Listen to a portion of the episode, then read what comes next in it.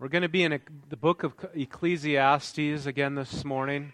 We're actually going to be in there for a few more weeks, so we don't want you to forget where that is at. So, Ecclesiastes in the Old Testament. So, if you get around that area of Proverbs or Lamentations, is another one. Maybe it's kind of like I didn't know that book existed in my Bible. All right. So, if you have to use your table contents, that is okay. All right. The smartphones kind of take it out of you know they take that mis you know you know, people always used to kind of like they'd get the tabs in there so they know where everything's at, you know. But um, yes, so we'll be in the book of Ecclesiastes. Solomon would write four books: Ecclesiastes, Proverbs, um, Lamentations, and Song of Solomon. So.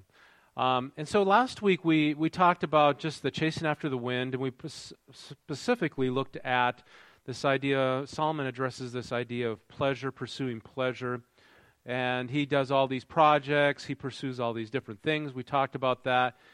And he was left disillusioned and kind of, he said, it's all meaningless, right? It's all meaningless, a chasing after the wind. And so we, we talked about that and uh, tried to get God's perspective on that. And he kind of is going to come to some similar conclusions with what we're going to talk about today pursuit of wisdom and knowledge. And so um, I want us to we're going to begin in chapter 1, verse 12, and read that through 18, and then read a passage, a few verses out of chapter 2. So before we do this morning, let's just look to the Lord in prayer. Father, we just thank you for your word, dear God. It is sharp, it is powerful, and it is able to pierce our hearts and our lives and speak into us. Lord, it is your truth.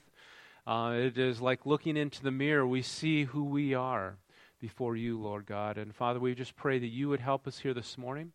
Uh, you would guide and direct us. And we give you the thanks, we give you the praise, and we ask it in your name. Everybody said, Amen. Praise God. Amen.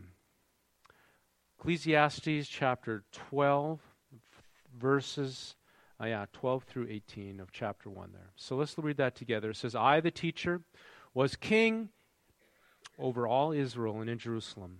I applied my mind to study and to explore um, by wisdom all the things done under the heavens. What a heavy burden God has placed on mankind. I have seen all the things that were done under the sun, and all of them are meaningless. Wow. A chasing after the wind. What is crooked cannot be straightened, what is lacking cannot be counted. I said to myself, Look, I have increased in wisdom more than anyone that has ruled over Jerusalem before me. I've experienced much wisdom and knowledge, and then I applied myself to understanding of wisdom and also of madness and folly. But I learned that this too is a chasing after the wind.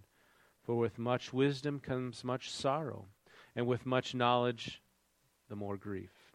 And then, chapter 2, verses 12 through 16. Then I turned my thoughts to consider wisdom and also the madness and folly. What more can a king's successor do than what has already been done? I saw that wisdom is better than folly, just as light is better than darkness. The wise have eyes in their heads, while the fool walks in darkness. It's kind of interesting how it phrases that. They have eyes in their heads, right? But I came to realize that the same fate overtakes them both. Then I said to myself, I the fate of the fool will over, also overtake me also. What then do I gain by being wise? I said to myself, This too is meaningless, for the wise, like the fool, will not be long remembered. The days have already come when both of them have been forgotten. Like the fool, the wise must die too. Wow. So Solomon is just having a bad day, isn't he? You know, but he, he has some sarcasm. You have to understand, he's writing some of this with sarcasm. And I know some of you have that sarcastic spirit as well. All right? And so there is truth in here, but you have to look at it through his lens of sarcasm and how he's kind of dismantling some of the, the theories or the philosophies of that day and of this day as well. So the first thing that we see here is that uh, if you're taking notes here, the quest for human knowledge or wisdom and knowledge will leave you weary. And all students said, Amen, right? It's true, isn't it? It's true, whether you're in elementary school, middle school, high school, college, Right, Luke? Come on, Luke. I want to hear some amens here, right? It's going to leave you weary, right? It's tired. It's hard work. Um, and Solomon, we don't know if he went to college, but he definitely studied things out. And I don't know if you realize that or not, but you know, Solomon goes to God and says, Hey, I'm taking over this great nation for my father David. And he goes, he doesn't ask for power, he doesn't ask for success, he asks for wisdom. And God says, I'm going to not only grant you wisdom, but I'm also going to give you wealth, I'm going to give you power, I'm going to give you fame as well. But people would travel from all parts of the world, of the known world at that time, just to hear Solomon lecture. Not on just the things of God, but on sciences, on, on just plant life and animal life. God had blessed him with so much wisdom and knowledge that he was like this scientist. And he would reveal these things to them, and they would sit at his feet. God had blessed him. Um, but Solomon says, you know what? I pursued all this and it left him empty. It was meaningless. It's just chasing after the wind. You know, knowledge pertains to what we know, right? Okay? That's knowledge, so we can get that from books. We learn it from people. We learn it from experience. On TV, we get knowledge from a lot of different places, right? So, knowledge is what we know. Wisdom is different. What is wisdom? Yeah. It's kind of the application of knowledge, right? So you can have somebody that is very, very intelligent, but they're not very wise. You ever run into somebody like that, right? And then you can have people maybe that have wisdom, but maybe they don't have a, a PhD or they haven't been to a lot of learned schooling, but they have wisdom. And they went to that school called the School of Hard Knocks, right? and so they have wisdom. And, and, and so they can go together, but sometimes just having knowledge is, doesn't mean that you're the, you have the wisdom. All right? Um, most societies hold education and learning as high up. They, it's an advantage, right? And I, have really seen that. And I think in America, we sometimes take it for granted um, that we have schools and stuff. And yet, we know that um, even in, um, in our history, as a nation, that women had a hard time getting access to education, and so did uh, those that were um, were black, right? Because of the, the slavery and things like that, they had ac- had problems getting access to it, and so um, when they had that opportunity, they took advantage of it because it was that opportunity to learn and grow. There are advantages to wisdom and knowledge, um, and I've seen this even like in Africa when I've you have the opportunity to teach uh, di- people in different cultures and stuff. They're hungry for wisdom and knowledge because they know the advantage that that has. There's a hunger there. Um, but Solomon sees some dis- not disadvantage, but he sees the emptiness of just wisdom and knowledge. Why? Because he says, "Hey, whether you're wise or whether you're a fool, you're we're all going to die." He goes, therefore, what does it accomplish, right? Now, I, I would have to argue that if you're wise, maybe you're going to live longer than somebody that is not wise, right? You're going to get there faster, sooner, right? I, I don't know. Uh, that, that would be my gut feeling. But you know what? Nobody, uh, none of us can control the di- time uh, of our death. And so Solomon says, you know what? We both face the same fate. Now, that does not take into account our eternal reward, but he says we're all going to die, right? But furthermore, he says that there is a weight and responsibility that comes with knowledge and with wisdom, isn't there? You ever thought about that?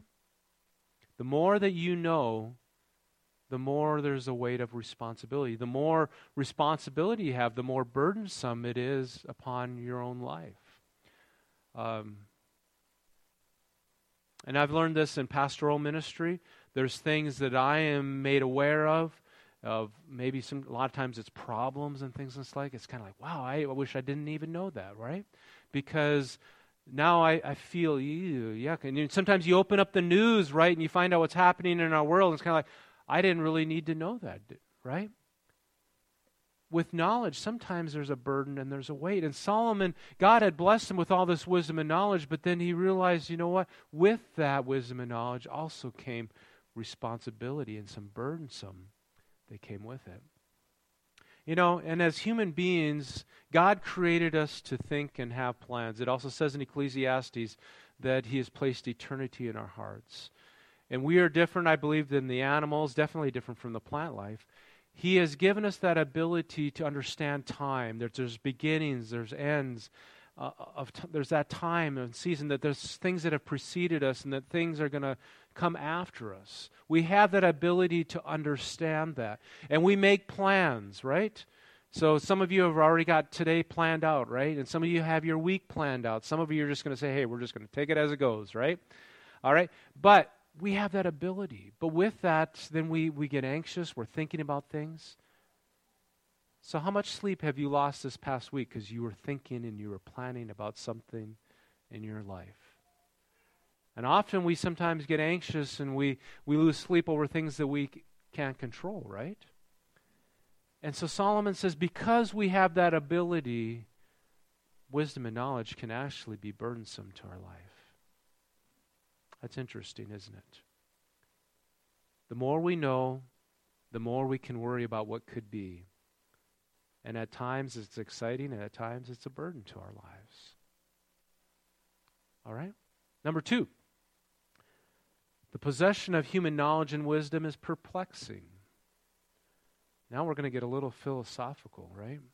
The curse of the thinker, of the philosopher, is that no matter how he or she ponders, he or she cannot straighten out life's anomalies, nor can they reduce everything to a neat system.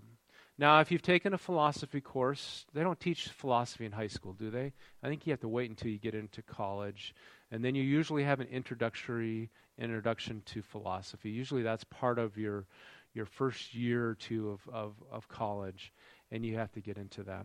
And then you're going to find out there's a lot of different philosophers, and they had different views of, of how the world works, right? But nobody has all the answers, right? Some of them claim to have a lot of the answers, but nobody has all the answers. There's still left things left unsolved. And that's what Solomon gets at. He says, What is crooked cannot be straightened. And Solomon had all this wisdom and knowledge, and yet there's still things that just didn't make sense. Right? You ever wake up, maybe life or the news or whatever, and you just think, I can't make sense of it all. Why, why did this happen? Why did this happen when it happened? It doesn't make sense in our system, right? and how we think. We, we know that we're able to analyze things we're able to think about things, but yet at the same time, you can almost go into a pit of madness because you're trying to figure it out, right? Right? Maybe you haven't gone that far into it, but. but I think there are philosophers that have. They've, they've thought about things so much, and they get to that place where they can't make the crooked straight. That's what Solomon realized. There's a weight of knowing things, and then we have no power to change or to make things neat and all fit into one little box. There's anom- anomalies that cannot be explained or cannot be solved.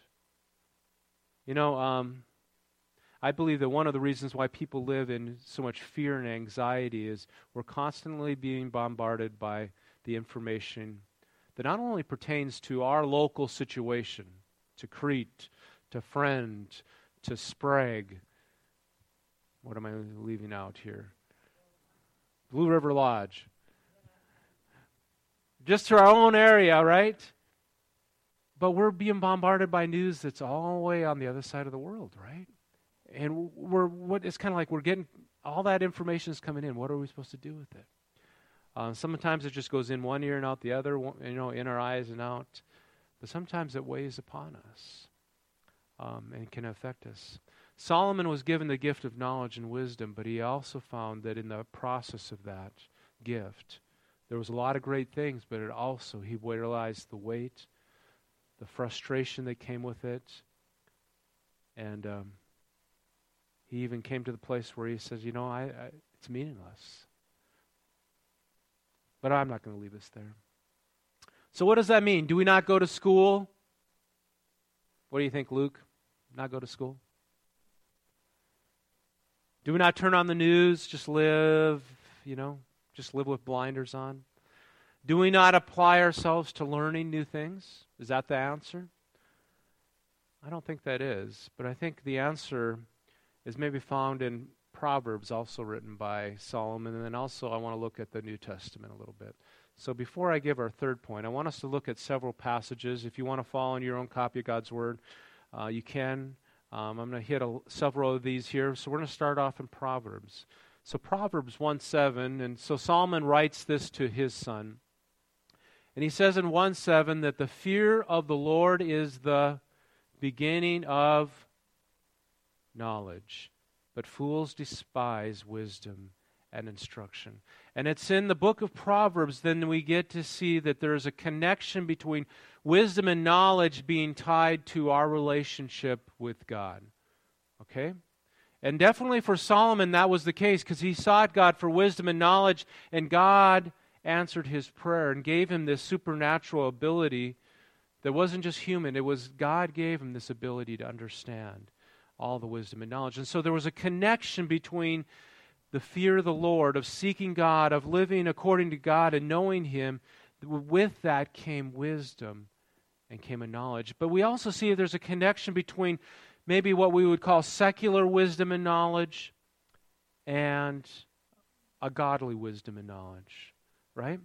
And so we're going to look at Colossians, and we'll, we'll know that there was, during Paul's time, there were a lot of philosophies and knowledge out there that necessarily weren't God based, and they weren't even, didn't have anything to do with God. And so people even thought, hey, if I possess knowledge, I possess God. Okay, that was called Gnosticism. And Paul had to deal with some of those things. Um, so there's a distinction between just getting wisdom and knowledge and gaining a wisdom and knowledge that is from God, that not only is about having something up here, but it's about how we live our life and live it in a way that glorifies God. All right? So let's look at Proverbs 2 6 through 9. Let's let this develop a little bit. For the Lord gives wisdom, from his mouth come knowledge and understanding. He holds success in store for the upright. He's a shield to those who walk in blameless, for he guards the course of the just and protects the way of his faithful ones. So, wisdom that the Lord gives that comes from God, it is going to protect our life. It's going to provide us with success.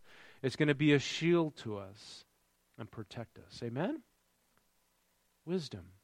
And then Proverbs 3, 5, and 6.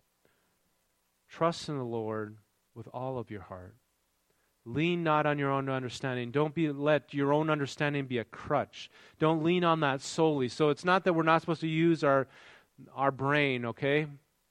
Okay? God wants us to use that. He gave it to you for a reason, right? It's not just filler up there, all right? He gave it to you for a reason. He wants you to use it. All right? But you're not supposed to solely lean on your own understanding. You're supposed to in all your ways acknowledge him Okay, know Him, walk in relationship with Him, submit to Him, and He will make your path straight. So, again, that connection that when we walk with God, we're going to know Him, know His way, and walk in wisdom. Proverbs 3 13 through 18 Blessed are those who find wisdom and who gain understanding, for she is more profitable than silver and yields a better return than gold. She's more precious than rubies, and nothing you can desire can compare with her. Long life is in her right hand, and in left hand are her riches and honor. Her ways are pleasant ways, and all her paths are peace. She is the tree of life to those who take hold of her. And those who hold fast will be blessed. You notice what? Wisdom is being referred to as a female, as a person, right? We call that personification, right? And yes, in the Hebrew it is it is female. So women, you can run with that if you want to. Um, it is, but I want you to catch that. The wisdom is almost made out to be a person. Could it be a person? Chapter 8, 17 through 23. I love those who love me, and those who seek me find me. Who, man, that sounds an awful lot like the New Testament, doesn't it? Pertaining to wisdom here, but it sounds awful like a lot like what Jesus would say. With me are riches and honor, enduring wealth and prosperity. My fruit is better than fine gold. What I yield surpasses choice silver. I walk in the way of righteousness and along paths of justice, bestowing a rich inheritance on those who love me and make their treasures full. The Lord brought me forth as the first of his works before his deeds of old. I was formed long ago at the very beginning when the world came to be. So that's where wisdom was. Even before the world came to be, wisdom was there and helped form the foundations of the earth. Hmm, it's kind of interesting. So, wisdom and knowledge just isn't a concept, it seems to be something much more than that. So, now I want us to go to the New Testament, Colossians 1. Lizzie read from Colossians 15 through 17. It says that the Son, Son of God, Christ Jesus, is the image of the invisible God, the firstborn of all creation. What did I just say? The firstborn of all creation. What Proverbs say? Wisdom. I was brought forth long ago as the very beginning when the world came to be. Hmm, interesting. For in him all things were created, things in heaven and on earth, visible and invisible, whether thrones, powers, rulers, authorities, or all things were created through him and for him.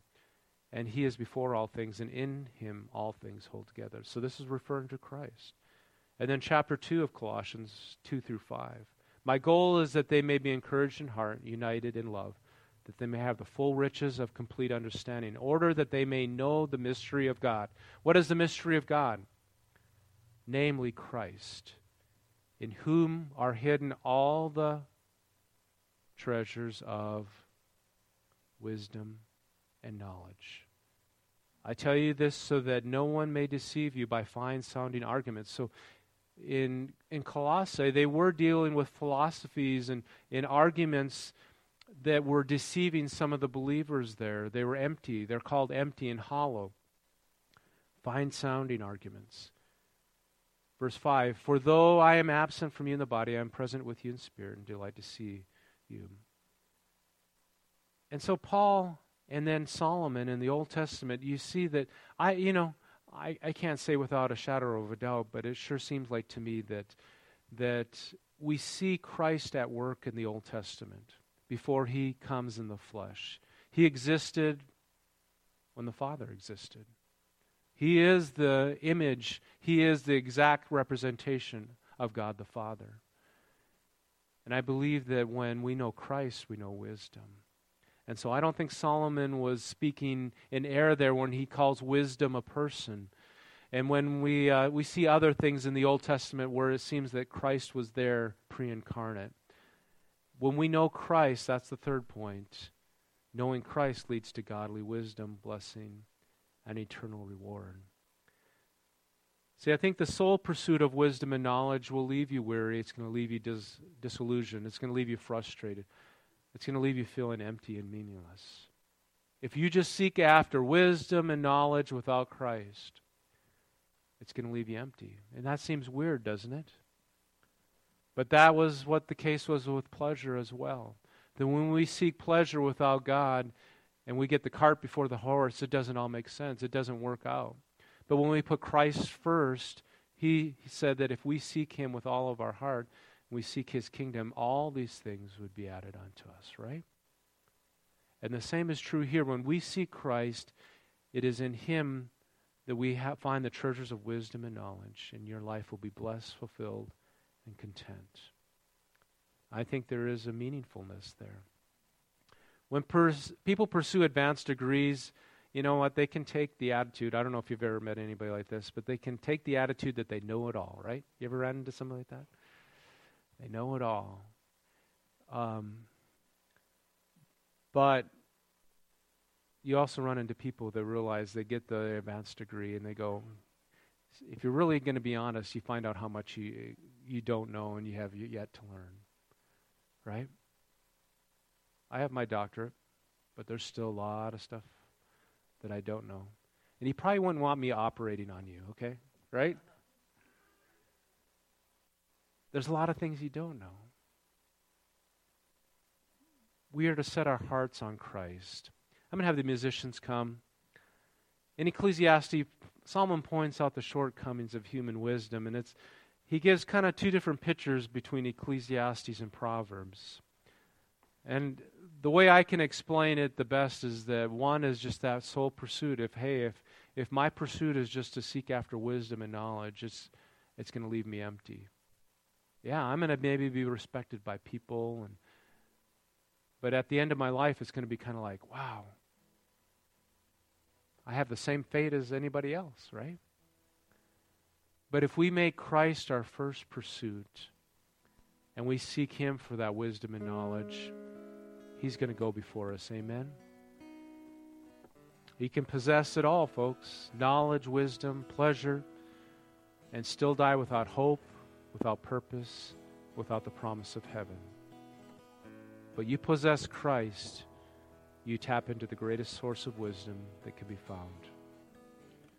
I don't know if that's going to mean that you're going to get A's on all your tests, but I believe that He can give you a heart he can give you a mind to learn and to grow. Amen?